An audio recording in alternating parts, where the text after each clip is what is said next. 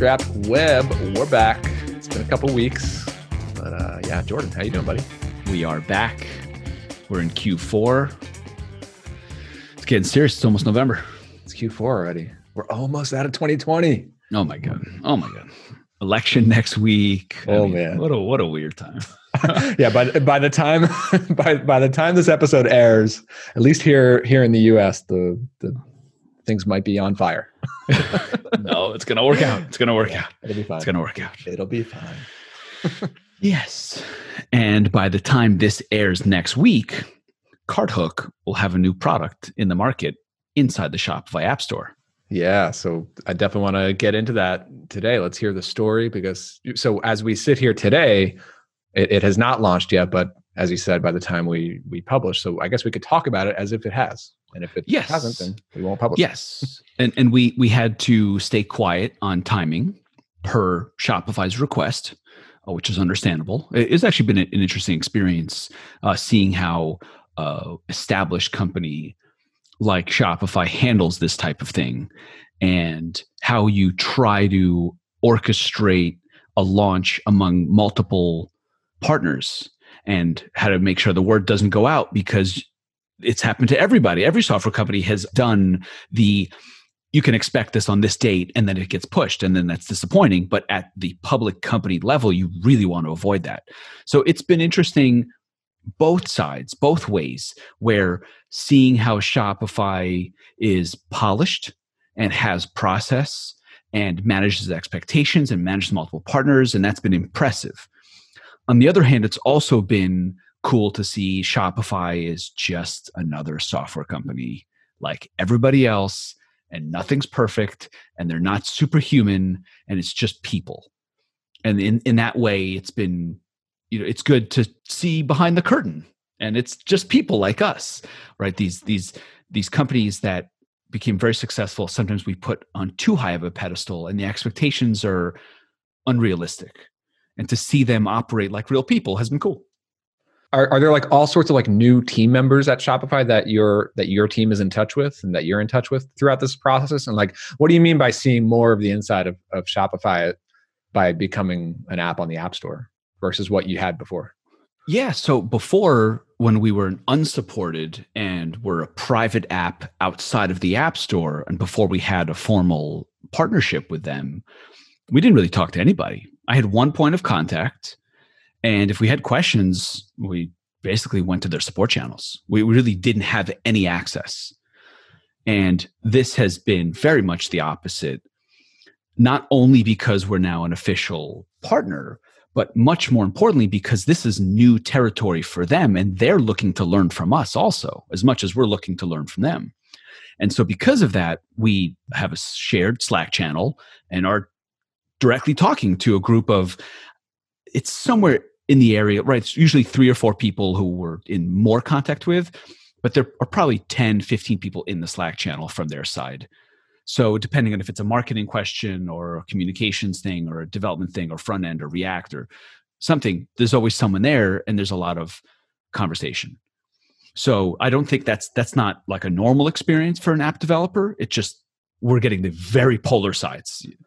Yeah, and this is such a new segment or or or thing that's happening in their app store that they it sounds like Shopify wants to be more hands on with with this whole rollout too. Yes, ex- exactly right. And and so I, I assume they're doing that with other partners that are working with these new checkout extensions also to try to get it as right as possible.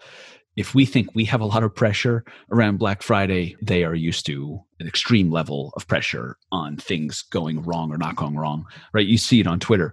If there's ever anything wrong with Shopify, you see it immediately on Twitter. People are complaining immediately. So it's yeah, so it's been it's been cool to just experience it so I, I, don't know how much you're able to talk about here here on the podcast, but I'm I'm interested in the competition aspect of this and and the whole how you think about positioning and I mean because this is such a different game that you're in now from from all the years that you've been building CartHook, right? Because now you're literally in the App Store, listed right alongside all your direct competitors. Uh, so I'm curious, like my understanding is you're one of the first officially supported post purchase upsell app, right?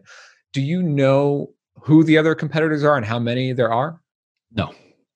You don't even know any of that. I, I know a few because that's who we competed with outside of the store. And we know they got into similar arrangements with Shopify to get supported and use their new API.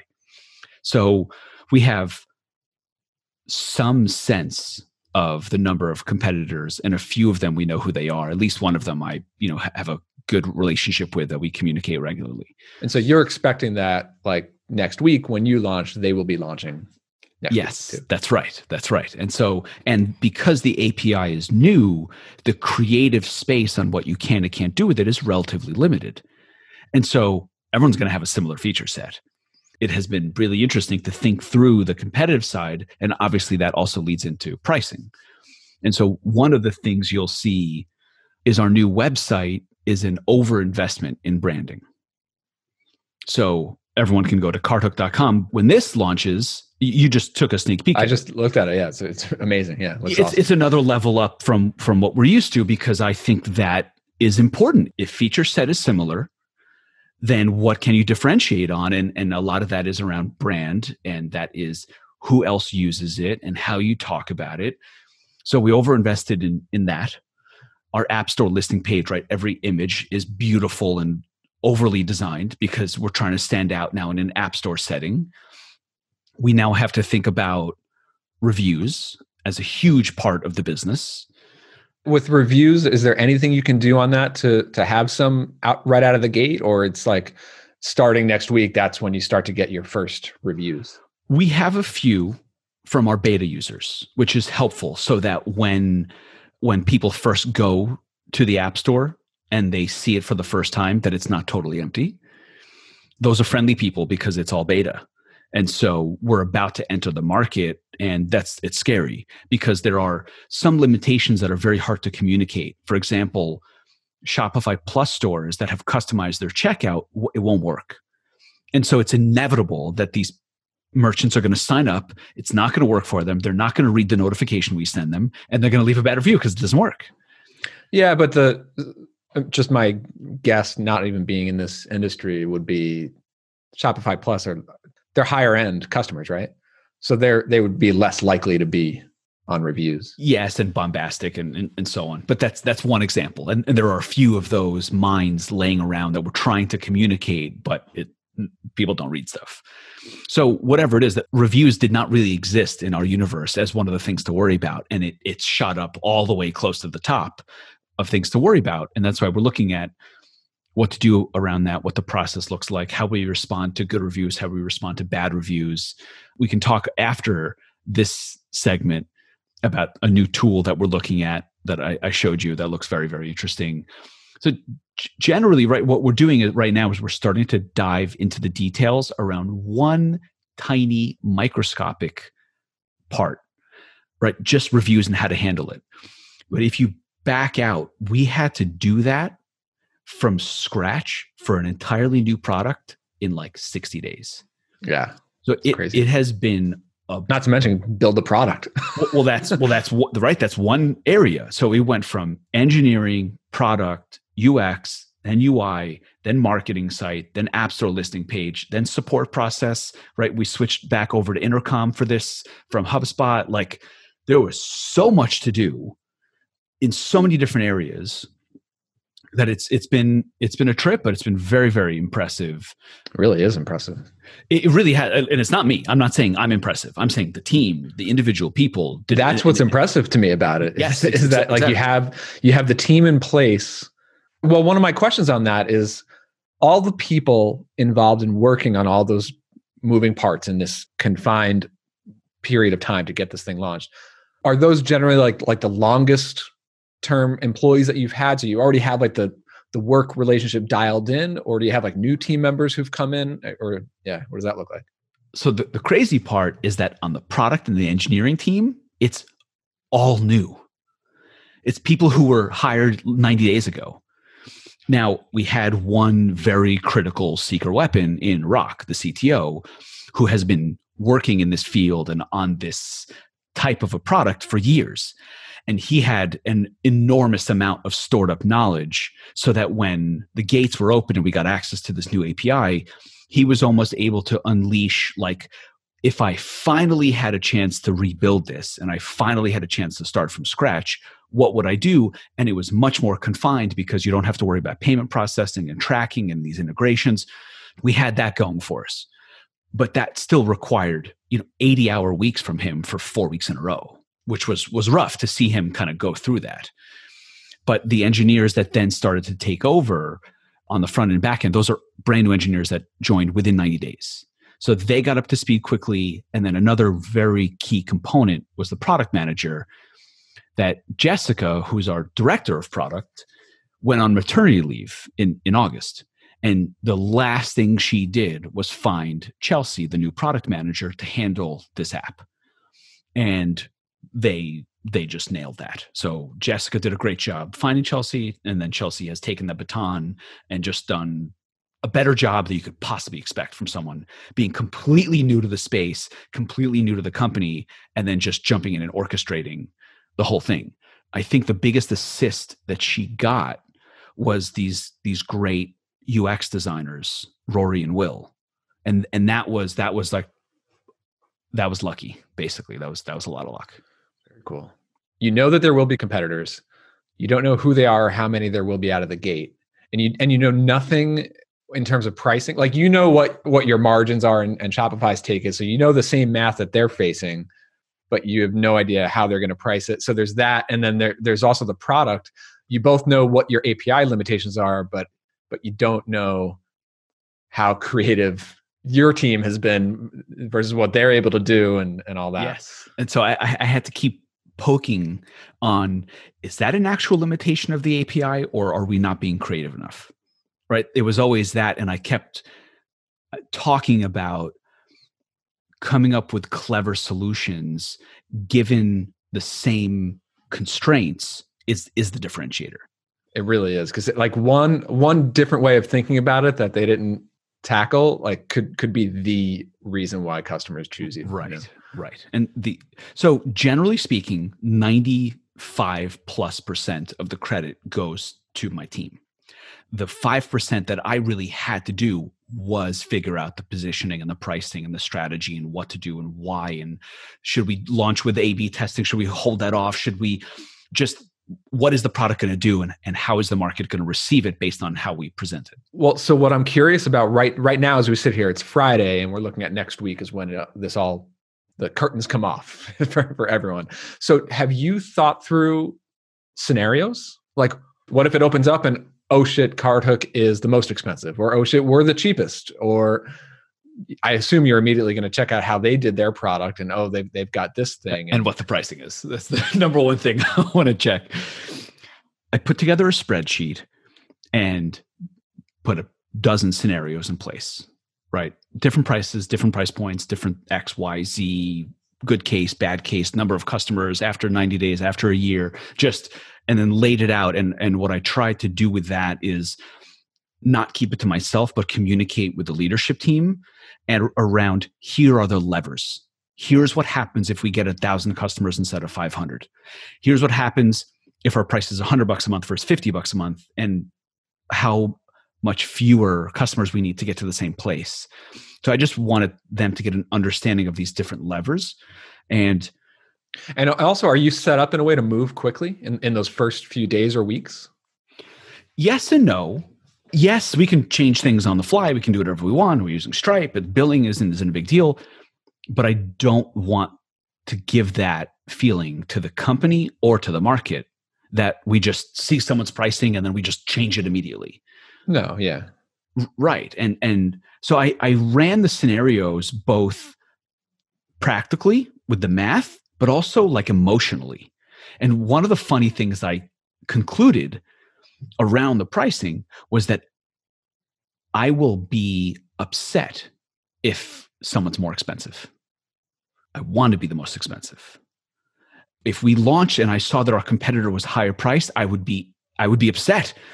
It is a what, what's not a prisoner's dilemma. You're stuck you don't have the information. What you do has a big impact on them. What they do has a big impact on you but you're not colluding. I would love a slack channel and be like all right you take this position i take this position and we'll work it out but but that's not happening. I think in this scenario you know aside from the from the fact that like generally i think you and i probably agree like better to not compete on price and be one of the higher you know play in, in the higher end anyway. That's that's generally a good strategy. But in this scenario you know as you're heading into next week price is going to be one of the very first things that people look at. So being the top priced product is i think like just from a marketing perspective it's smart because people will immediately be like all right well what's the top and why why are they so expensive? Like so, like it will get them to click on you maybe first or at least make sure that you're in the conversation of, of the you know it would be worse to be in the middle i think you know? yeah and, and and it's obviously it's risky also. Let's just say the market is 1000 merchants that are signing up for one of these solutions in the first week. And so you you look at that and you you it is pretty safe to assume that the majority will go toward the lower price in, in the Shopify context with the long tail that they have and so on. So you are you are deciding to give up the, the bottom of the market, which is But when people are shopping for the solution, they're gonna just look at the top priced one just to see what's there. Right. And and I think you, that word look is is actually the operative word. They're going to look at it, which is why we overinvested in brand because you need to look the best if you're going to be the most expensive. Yeah, if you're in the middle, it's there's more likelihood that you're not even in the mix, know. Right. So so what we did on the pricing and I think I can talk about it now because it'll be, you know, at worst we'll edit this out.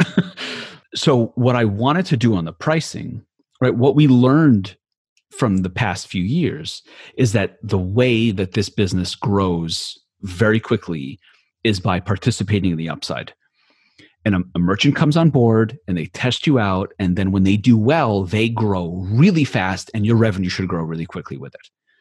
And so we had to figure out a way to participate in the upside alongside our customers for a range of issues for the business model, for the revenue, for the incentive, for being aligned, all that stuff but we couldn't have the entry point be such a huge blocker, right? $500 a month, the way we used to have it, was just a huge hurdle. And it was on purpose. It was, we can't work with 5,000 customers. We would rather work with 500.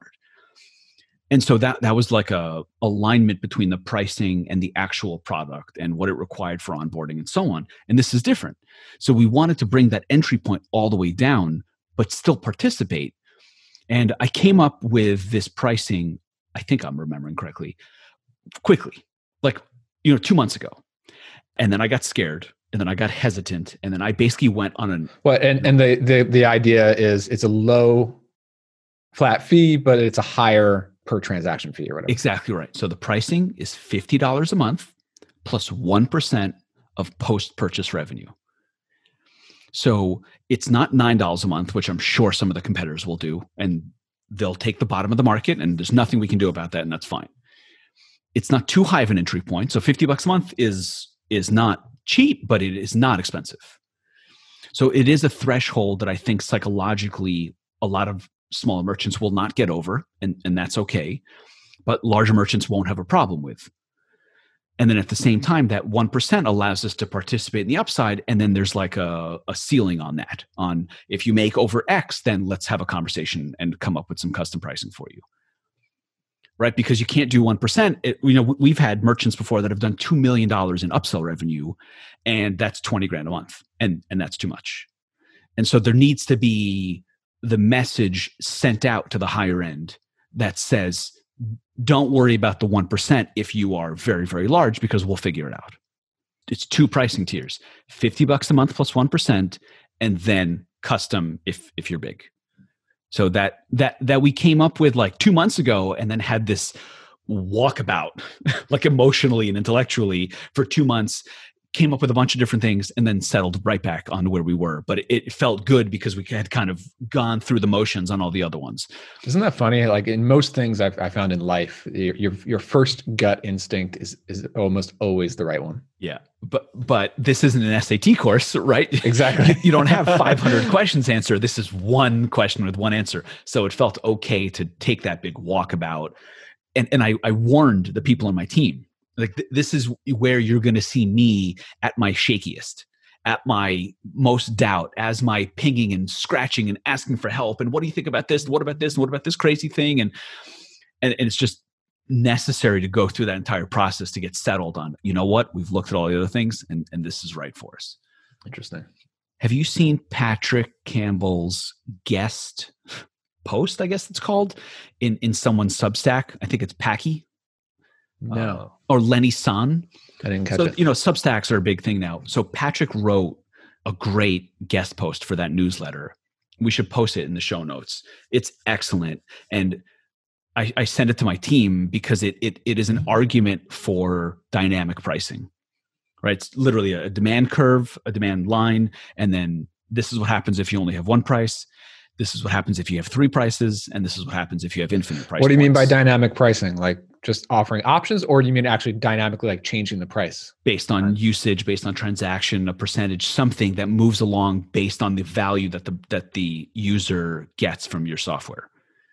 It's literally a curve, and it's one box, and that's what you get if you have one price, and everything else that's not in that box is lost value that you're not capturing. If you have three price price points, then you have three overlapping boxes that take up more space. But if you have dynamic pricing that moves along like a percentage, you're basically capturing the entire curve, the, the maximum amount of value possible. Is he talking about the just the the concept of of the value of doing that, or is there some technology that does that? He's talking about the concept around pricing tiers. How would you go about doing that? Like, would you need to build Sure. that custom? Look at ProfitWell. or- No, look, look at ProfitWell. Look, what, what we're doing with the 1%, that's what that is. It is capturing every bit of value that we are providing. I get that. It's it's basically like expansion revenue or or, or like per transaction revenue. But uh, from what I understand, I didn't read the Substack thing, but with dynamic pricing, are you saying like over time? Let's let's say over a three month period, your system notices trends in the number of trials, the number of users, and it can dynamically adjust the pricing of of your app. No, I mean the price adjusts dynamically for the individual user based on the value that they're getting from your Oh, okay, got it, Yep, got it. right. Yeah, Not like, like it's like value based pricing. Exactly. Yeah, Yes. got it. That makes sense. Um, yeah. So we, we will see, and we'll we'll hold tough. It's just one of those things that you you, you put your cards down, and you got to live with it for a little while, right? We're we're not going to change pricing anytime soon. It's going to go out, and that first impression, you only get one chance at that. And Shopify is going to send an email to a million merchants. It's also it's also interesting. It's happening next week with the election too. It's really nervous. it's just getting it out in time for Black Friday. That's the main goal. Yeah. Yep. Yeah. Hmm. So yes, it's the election, but you know, Black Friday for e-commerce is more important than the election, so got to get it out. Yeah. Yep. Cool, man. So I'm sure I'll be talking a lot more about how how the Yeah, I response can't- is. I can't wait to hear the, the next episode of, of this, you know, like the, the post launch recap. It is it is the trip though. The scenarios you have nothing to base it on. This is so different, right? Our entire customer base after four years was like 500 people, and now we're, we're trying to get 500 people in the first week. So it's just it just feels like a very different business that we're in. We have to adjust to that. Uh, yeah. Should we uh, switch it over here? Absolutely, sh- we shall. Let's see. So I, I launched a little bit of a redesign, refresh of the Process Kit app a couple days Yeah, ago. the admin itself. yeah like the you know the, the app interface uh, every every screen every, every view has been just refined it's it's more like if you think about it like um, the shell of the app is is what has mostly changed but the inner working interface the, the little form fields and stuff that's all the same. So the functionality is is all the same but i wanted to go through and and refine a bunch of things. And and there there were some new features that came along with this like we added a new global search field. We added a whole new home dashboard view a new like compact view versus the, the default view on on processes and tasks overall i'm just really happy that this is done and shipped because it's i started working on it i don't know four or five weeks ago. And it was one of those things that, that mostly it was just me working on on the visual front end stuff because that's my that's what i do. Meanwhile over the past month like we had other features being worked on and shipped to the to the master branch while I was working on this like in parallel in, until it can come to a good point which happened this week where it's like okay now everything is like it's a good moment to to shift the new design into the into the master branch and um Where did this come from? Was it your desire to do it? Was it your realization that certain things weren't scalable into the next phase? Um, I mean. I you know, I made the decision to do this two months ago when I started working on it, as always with these sorts of things, it's like, oh, I'll just spend like two weeks on this and then I'll be done. And it lasted two months. The idea was I, at the time, and I still am, you know, thinking a, a lot about user experience and on especially first time user experience and making it easier to understand the app. Now, the, this visual update does not directly attack that problem. I, I have a lot more work that needs to be done there, but this was one of the first steps in that. And and also, it's it's like the the design and layout and, and process kit has mostly been the same since the early days. There were some changes that I made very early on, but a lot of it, as we started to add more and more features, the overall structure and, and, and experience and i'm talking about very detailed things just hasn't kept up. So i wanted to sort of like solve for all these little frustrations in the app that have like accumulated and and i think i did that.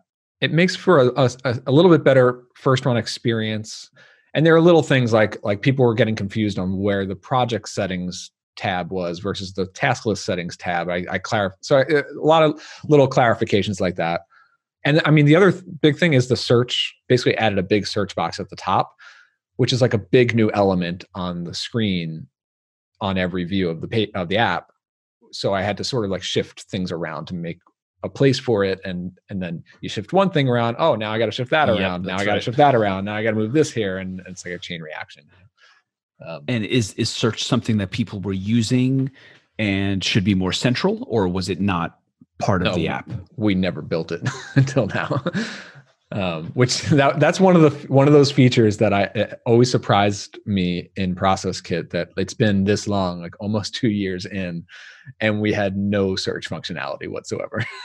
that's that's funny. That makes me think of uh, Ben Orenstein's uh, tweet recently about the fact that they they they didn't have a way to stop people from using the app after they canceled.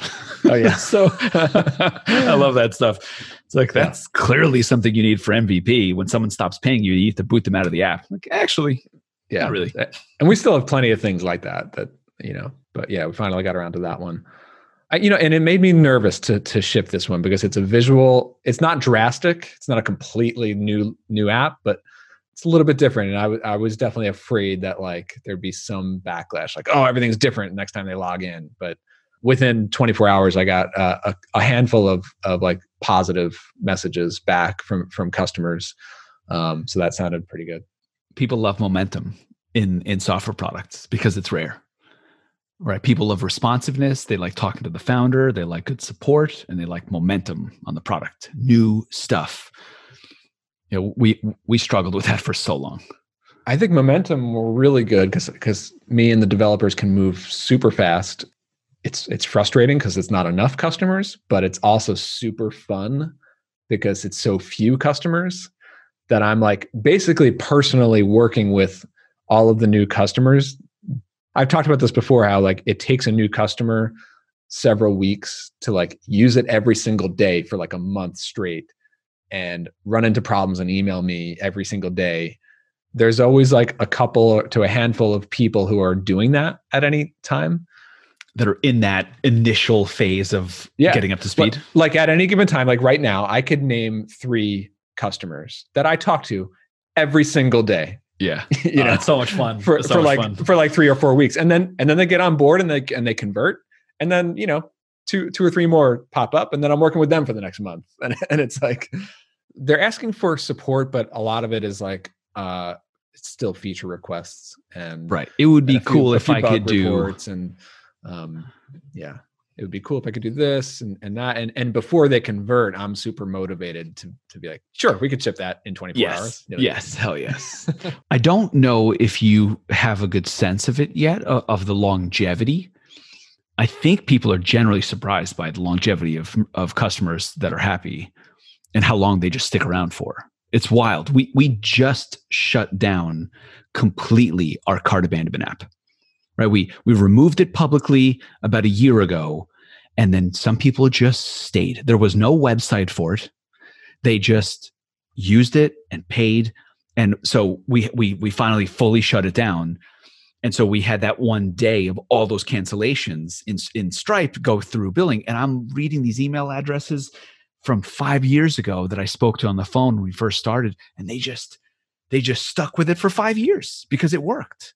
So the, the hope is that Process Kit can do something similar. You do that work for three, four people a month, doesn't feel like a lot. You give it a year, all of a sudden you have this this base of people that just stay. You know, I've been talking about how how challenging it's been for me to like onboard new customers, but like I said, there, there's a small percentage of the people who trial who who get so excited about the the promise of what Process Kit can do for what they want to do with it, and they're literally devoting their days to setting it up. And I could tell in, in these cases, like they're halfway through their trial, they have not converted yet, and I'm 90% sure they are going to convert. They've they've already spent enough time with me on on conversations and and for them testing it out with their teammates in, involved in this process as well. Like i could tell right away when someone is is on their path to convert. It's sort of just a matter of time of when they get there. I do feel good about the the future of that because it's like these people they invested so much time in getting it set up. It, it'll it'll have that that stickiness in, in their organization you know? So can I, I ask what what you're thinking now on how to find more of those people right that's the, that, that's the million dollar that, i know that's I mean. the thing that's the multi-million dollar question. Yeah. So my my personal challenge right now is that i'm doing a lot of thinking and strategizing about marketing and top of funnel and i'm and i'm working with someone on that and we're, and we're starting to roll out some some content and some seo and we've been doing uh, guest article writing which is starting to to pick up and, and getting a little bit of traction with that. So the things that we've been working on the last couple of weeks are just now, I think, beginning to show signs of of light in terms of a little bit of increased traffic, a, a slight uptick in trials that just this week, you know, and we're just at the tip, like like beginning of of of this stuff, and what, uh, what and we've been talking. Effort is it? The first strategy is a is like a content hub. Okay, because really what I'm trying to ask is: is that a short? Is it a short term tactic, or is it something that can build over time? It's it's like an SEO play. Mm-hmm. So long. Uh, so, so, longer term, but it's a short term project to get it built and launched.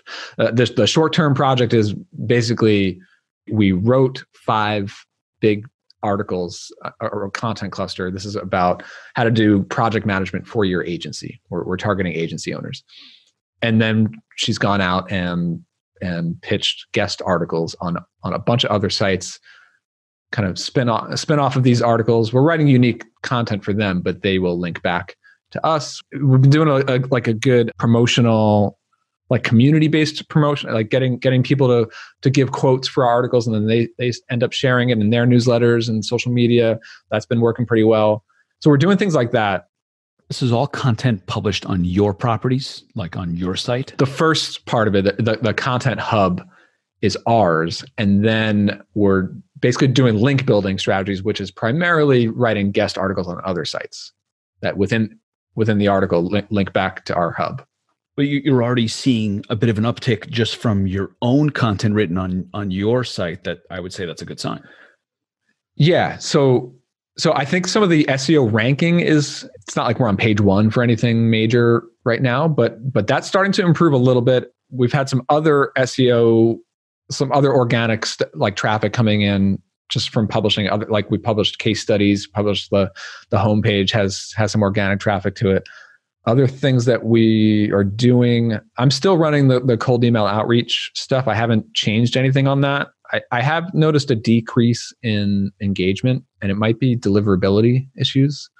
The, the challenge that i have right now though with the whole marketing effort is I, i'm still finding it difficult to just say here you take this over and run with it and own it and and like do whatever you want to do. Go.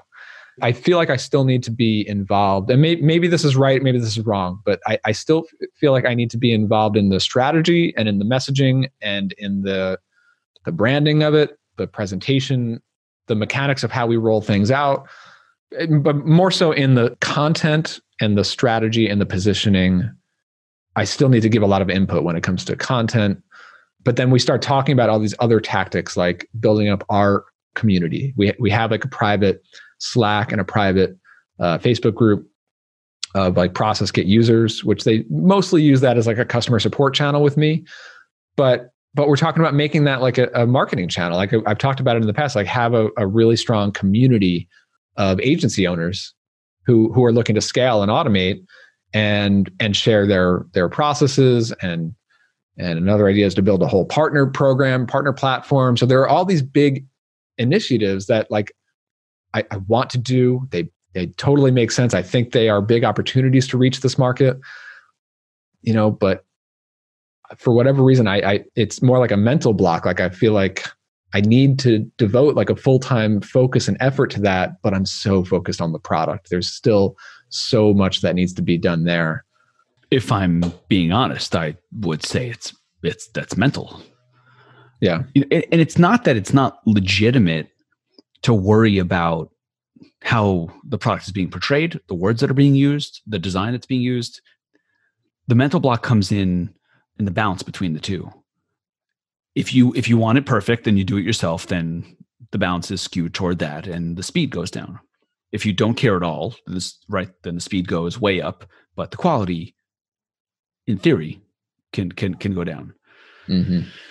I, I remember this exact point on the marketing side when we hired ed the first marketer in the company and right when it happened, I had gotten to the point of such extreme frustration with myself because I wasn't moving on the on the marketing. I thought of myself as a marketer, and marketing in the company wasn't moving. No ads running; it just wasn't happening. And I was doing what I what I'd like to do, which is talk to people and build relationships and do the co-marketing thing and the integration thing and other types of partnerships and webinars and whatever else but the actual marketing of the company just wasn't moving at all. And so I, I got to the point where I said, okay, I, I, this can't go on. We have to hire our first marketer. And then Ed came in, and inevitably, it could have been anyone, but they would. Anyone walks into the company has a different set of ideas, different type of taste, different type of everything, different way they write, different image that they think looks great on the ad versus what you think. And I had to just, just swallow it down and just be just I would peek over at the ad copy and I would just I would just look away. If it goes by through me, it will never happen. And all I know is that it's happening now and it wasn't happening then. And we'll work on finding closer alignment so that Ed knows what I want more in the future. But right now, the difference between It'll this happening and not happening, and it was tough, man. It was tough because, you know, like you, I felt like CartHook was a representation of me and what went out there, whether it was ad copy or an image or a blog post, was a reflection of me. And I had to like detach those two. I don't necessarily think of Process Kit as me. But you're treating it that way. Probably true. Mm-hmm. But I think of it about like, I really know the target customer. Process Kit is sort of a very complex need like if you're one of these customers that that emails me every single day and I know mm-hmm. that they're going to convert, yeah, there's, there's nuance. They're, in, in they're not just an agency owner. They're a certain type of agency owner.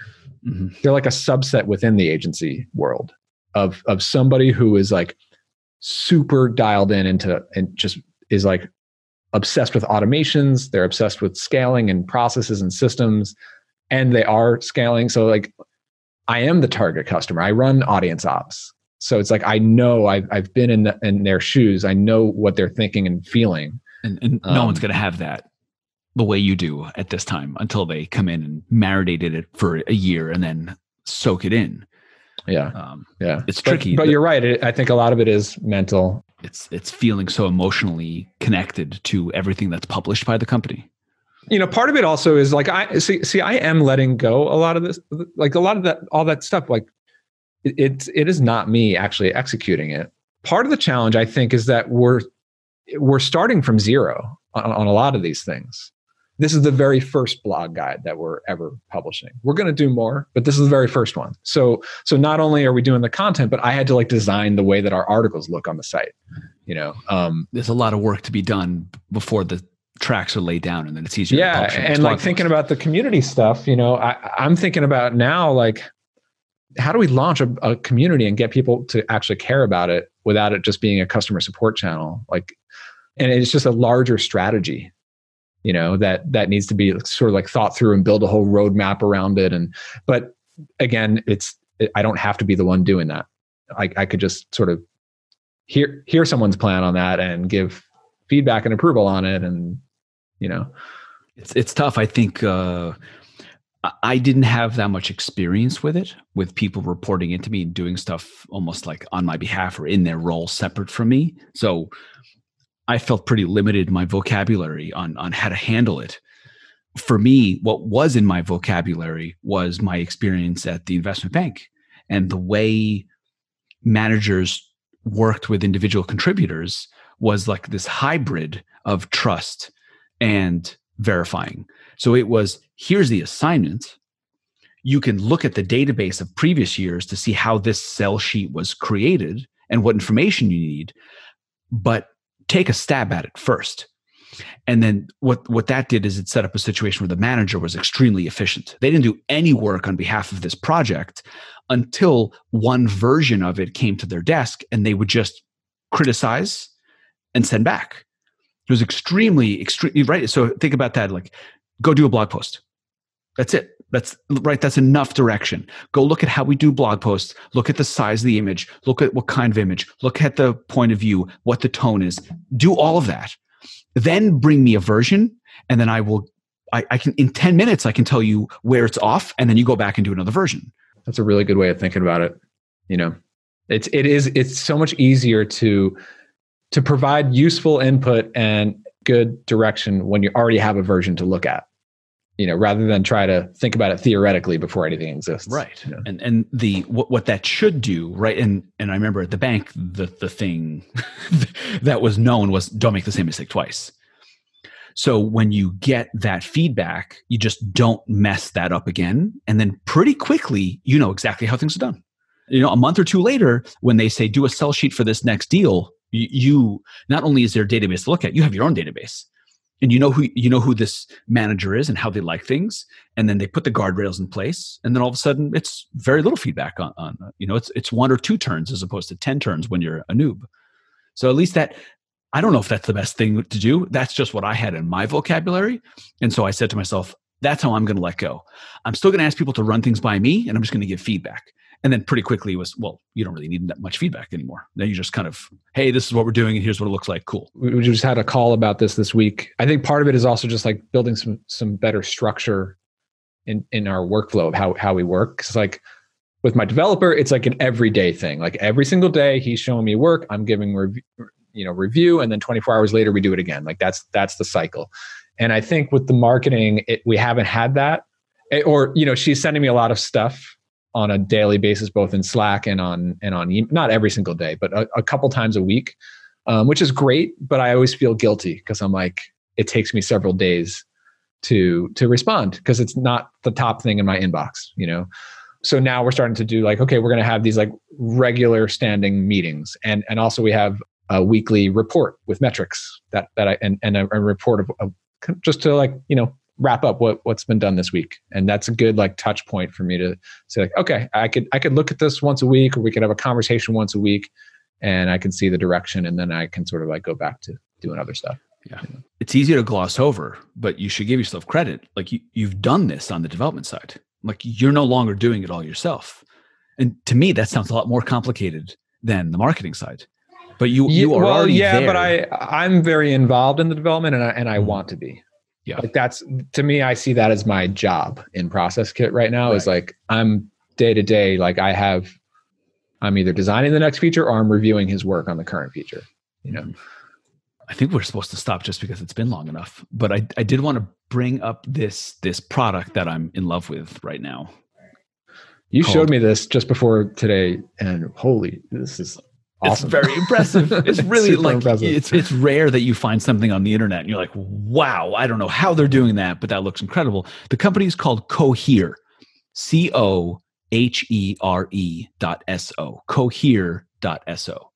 Uh, and if that's like some clever word that I missed, my bad. Uh, but what it Yeah, does, like the, i love everything about this product except for the name and the domain the name and domain. I don't know what they're talking about. This is definitely engineering heavy. Um, but what the product does is it's it's like a what was the name of that remote control? Not go to meeting, control my PC or like one of those old school things, but made for the modern web browser. And it's for And made- web apps. It looks like made for apps. Yeah. Yes, it's it's for web apps to allow support people or whoever's doing the support to remotely control the cursor on the user side without any downloads. So it's just a, a quick little permission thing. Yes, do you grant access? Yes. And then instead of saying, well, go to this screen, and on this screen, if you look halfway down on the left side, you're going to see a button that says notifications. Is that red or blue? Right? Like that's how a normal support communication happens inside with web apps. And this allows you to just say, do you give permission? Yes. And then you're controlling the cursor and you can just show them. Okay, so what I'm gonna do, I'm gonna go to this page, I'm gonna click here, and the reason it's not showing is because you just haven't published your funnel. And so once I hit publish, then I can go test. We might use this thing going back to that conversation earlier. App Store reviews are huge, and the way you get good App Store reviews is good support. That's really the key.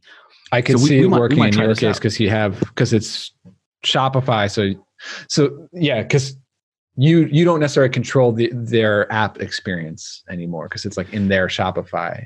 app. Yeah, that's right. It's it's inside a, like a panel inside of their Shopify admin. Because I experienced the same thing with Process Kit. If it's an issue inside their own Process Kit account, you know, I do have the ability to to impersonate users um, and and hop in and see what they're seeing. But I do a lot of customer support for their Zapier integrations, and and and it's for whatever reason people are. It's it's difficult for them to actually even ask the question. All the all they'll say is like my Zap broke, or like uh, I'm seeing an error on Zapier, and Zapier doesn't give you any info with their errors. Right. So um, I'm like, all right, well, I need to see more. So can you, sh- can you, and and even just a screenshot is usually not not enough. Like, can you video yourself walking through your Zap and send it to me? And and dude, this is this is one of those shiny object software ideas that that I've been thinking about in the last couple of weeks that I'm not doing, but you know, have thought about it. i- the idea of like like a reverse loom. You know, like Or like easily record video and then send to me. Yeah, like click this link, re- record your screen, and then it sends back, and, and we can have a conversation off that. Yeah, I like that. I wouldn't be surprised that if, if that they add that to this because it's it's all around the same concept. But they're Yeah. So their this site is- reminded me. This reminded me of like that meets Tuple. You know, because Tuple right. is like like sharing screen, two cursors. This is like literally that. Like you're, it's yes. you could see their cursor, they could see your cursor. I think right. That that's how the demo click. sort of works. Right, and you Yeah. can click. Yeah, so cohere.so is the site, but cohere.so slash demo, that's the page that'll blow your mind because it, it allows you to actually give it a try with the left side and the right side. So do it on desktop, but just extremely impressive. Uh, and if, if Yeah, we give man. it a try, I'll, I'll, I'll let you guys know. Yeah, I might give it a try. It's pretty cool. Yeah. All right, man. It's Friday. It's before the election. Best of luck to everybody. Have a great oh, weekend. Thanks for listening, everybody. All right, later, bro. See you.